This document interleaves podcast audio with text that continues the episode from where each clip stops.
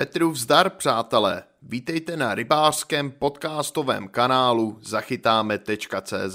V dnešním podcastu rozebereme několik užitečných tipů týkajících se lovu na plavanou. Plavaná je technika, která funguje po celý rok, to ví každý.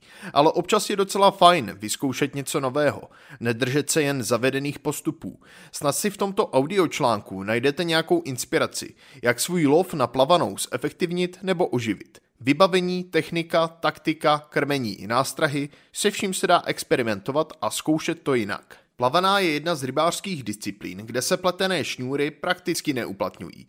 Pokud tedy pomineme lov velkých dravců na nástražní rybky pomocí splávků, ale to už přece není ta tradiční plavaná.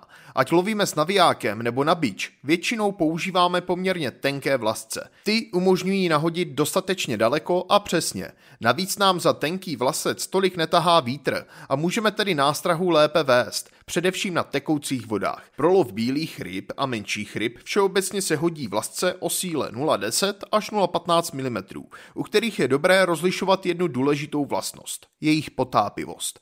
Na větší ryby nezbývá, než použít vlasce o něco silnější. Potápivé vlasce nepůsobí rušivě, a to je předurčující použití hlavně na stojatých vodách, kde by vlasec ležící na hladině mohl ryby varovat a možná i odrazovat. Jsou vhodné zejména pro použití na mačových prutech. Další z jejich předností je to, že s nimi lze lovit i za horších podmínek, tedy za větrného počasí a ve vlnách. Najdeme je většinou označené jako sinking, mač nebo feeder, někdy i jako wet monoline. Vlasce, které můžeme označit jako plovoucí, se na první pohled od těch potápivých moc neliší. Vždyť jejich měrná hmotnost je sice o něco menší než hmotnost vody, ovšem kdo by to u tenkého vlasce byl schopný nějak poznat na pohled nebo na omak. Takže buď se musíme spolehnout na vyzkoušenou značku, nebo prostě kousek vlasce otestovat třeba ve skleničce s vodou. Zatímco potápivý vlasec pomalu klesá dolů, plovoucí se bude držet v povrchové blance nebo těsně pod ní, jakoby přilepený na hladinu. Plovoucí vlasce se většinou používají jako kmenové a často se montují také na dlouhé biče. Hodí se i na odkládačky a boloňky. Používá se nejčastěji síla 0,10 až 0,18 mm v kombinaci s návazcem, který bývá o stupeň slabší, většinou o 0,02 mm. Víte vůbec, jestli používáte plovoucí nebo potápivý vlasec? Vyzkoušejte si to. Stručně řečeno, pro lov s anglickým splávkem a na stojatých revírech je vhodnější potápivý vlasec. Pro lov s pevným splávkem a na tekoucích revírech ten nepotápivý. Do potápivého vlasce se vám nebude na delší vzdálenost tolik opírat vítr a proud. Tím pádem se vám nebude na vlasci tvořit tak rychle často oblouk. Naopak na řece se vám bude splávek vodit lépe s vlascem, který je nepotápivý a zůstává na hladině. Nyní už vlasce opustíme a přejdeme k háčkům. Všeobecně platí jako nejdůležitější pravidlo to, že velikost, tvar i typ háčků na plavanou vybíráme podle zvolené nástrahy a samozřejmě s přihlédnutím k cílové rybě. Háček by v ní měl dobře sedět, při nastražení by ji neměl zbytečně poškodit a při záseku by měl snadno nástrahou proniknout a splnit svoji primární funkci, zaseknout se rybě do pisku. Značení háčku je voleno tak, že čím vyšší je číselné označení, tím menší je háček samotný. Ona ta velikost je občas také trochu diskutabilní a relativní, protože jako rozhodující se sice bere zpravidla vzdálenost špičky od raménka, ale i délka raménka a tvar obloučků má velký vliv. Stejně tak tvar, velikost a sklon očka nebo lopatky. V poslední době vládnou rybařině háčky s očkem, dříve používané především u umělých mušek. Prostě moderní rybáři trochu zlenivěli a navazování háčků s lopatkou je o něco pracnější. Ale zase je u takového háčku jistota, že vlasec vede z uzlu rovnoběžně s raménkem a ne v nežádoucím úhlu. Velikost háčku by měla odpovídat i síle použitého vlasce.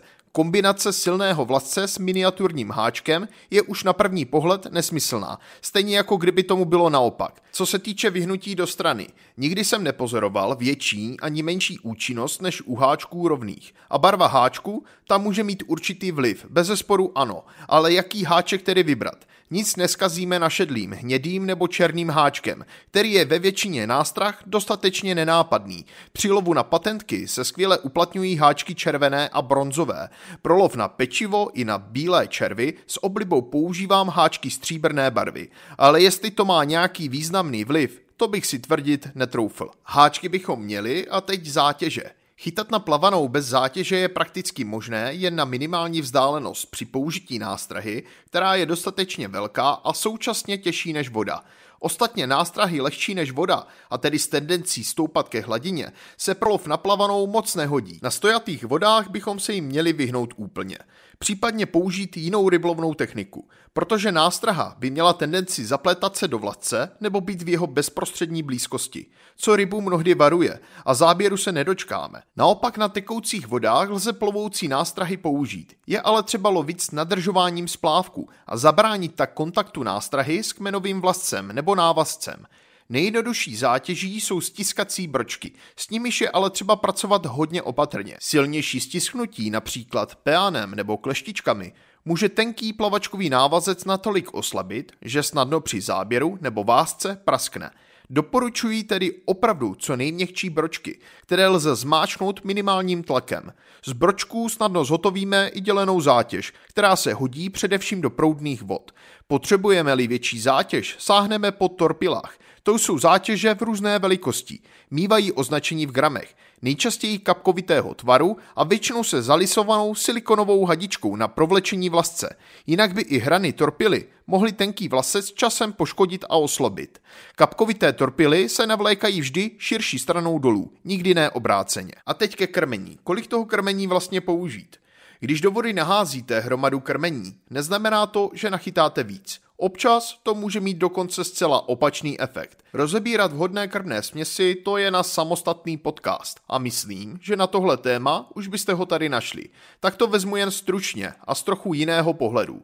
Krmnou směs si buď můžeme koupit, nebo si ji připravíme předem doma sami. Každopádně ji nebudeme nosit k vodě namočenou, to je zbytečná námaha. U vody ji stačí namočit a promíchat, bývá k použití připravená prakticky téměř okamžitě. Provlhčujeme ji pozvolna, abychom to s vodou nepřehnali. Raději vždy směs pečlivě promísíme a potom teprve pokračujeme. Chceme-li směs opravdu správně připravenou, můžeme ji před zakrmováním ještě protlačit sítem, odstraníme tak i případné hrudky a v průběhu chytání, hlavně za teplých jarních a letních dnů, směs ještě podle potřeby zvlhčujeme. Ve kbelíku ji přikryjeme víčkem nebo ubrouskem. Na krmení nám navazují i spolehlivé nástrahy.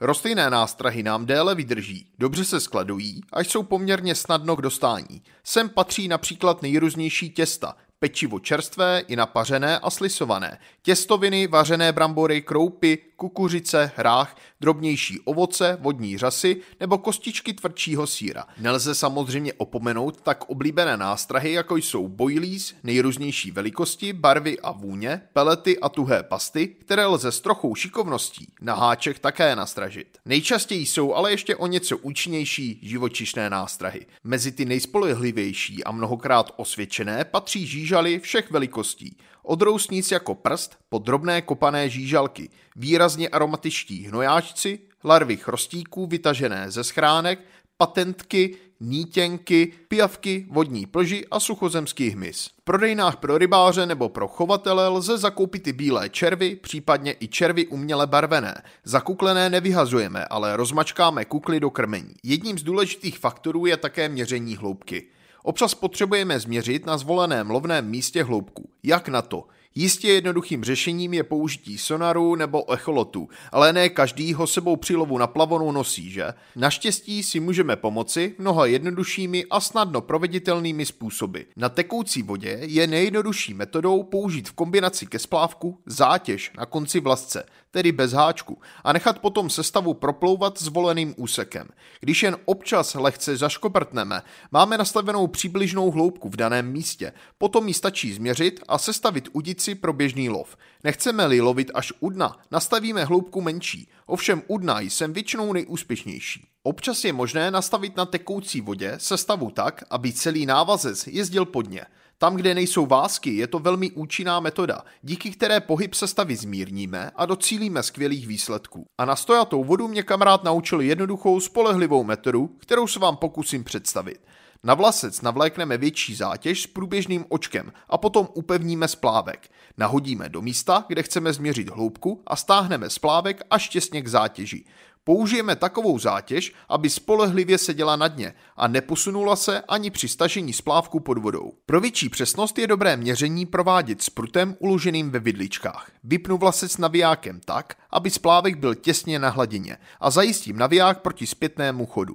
Nyní stahuji opatrně prsty vlasec až do té doby, než ucítím odpor zátěže, což značí, že splávek dosáhl dna. Staženou délku vlasce si změřím a je to. Pro kontrolu potom ještě postupně uvolňuji vlasec až do té doby, než se splávek objeví na hladině.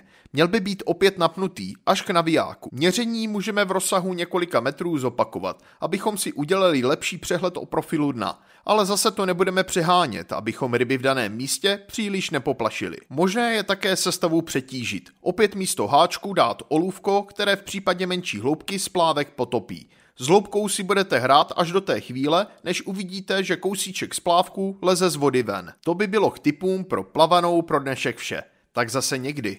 Petrův zdar.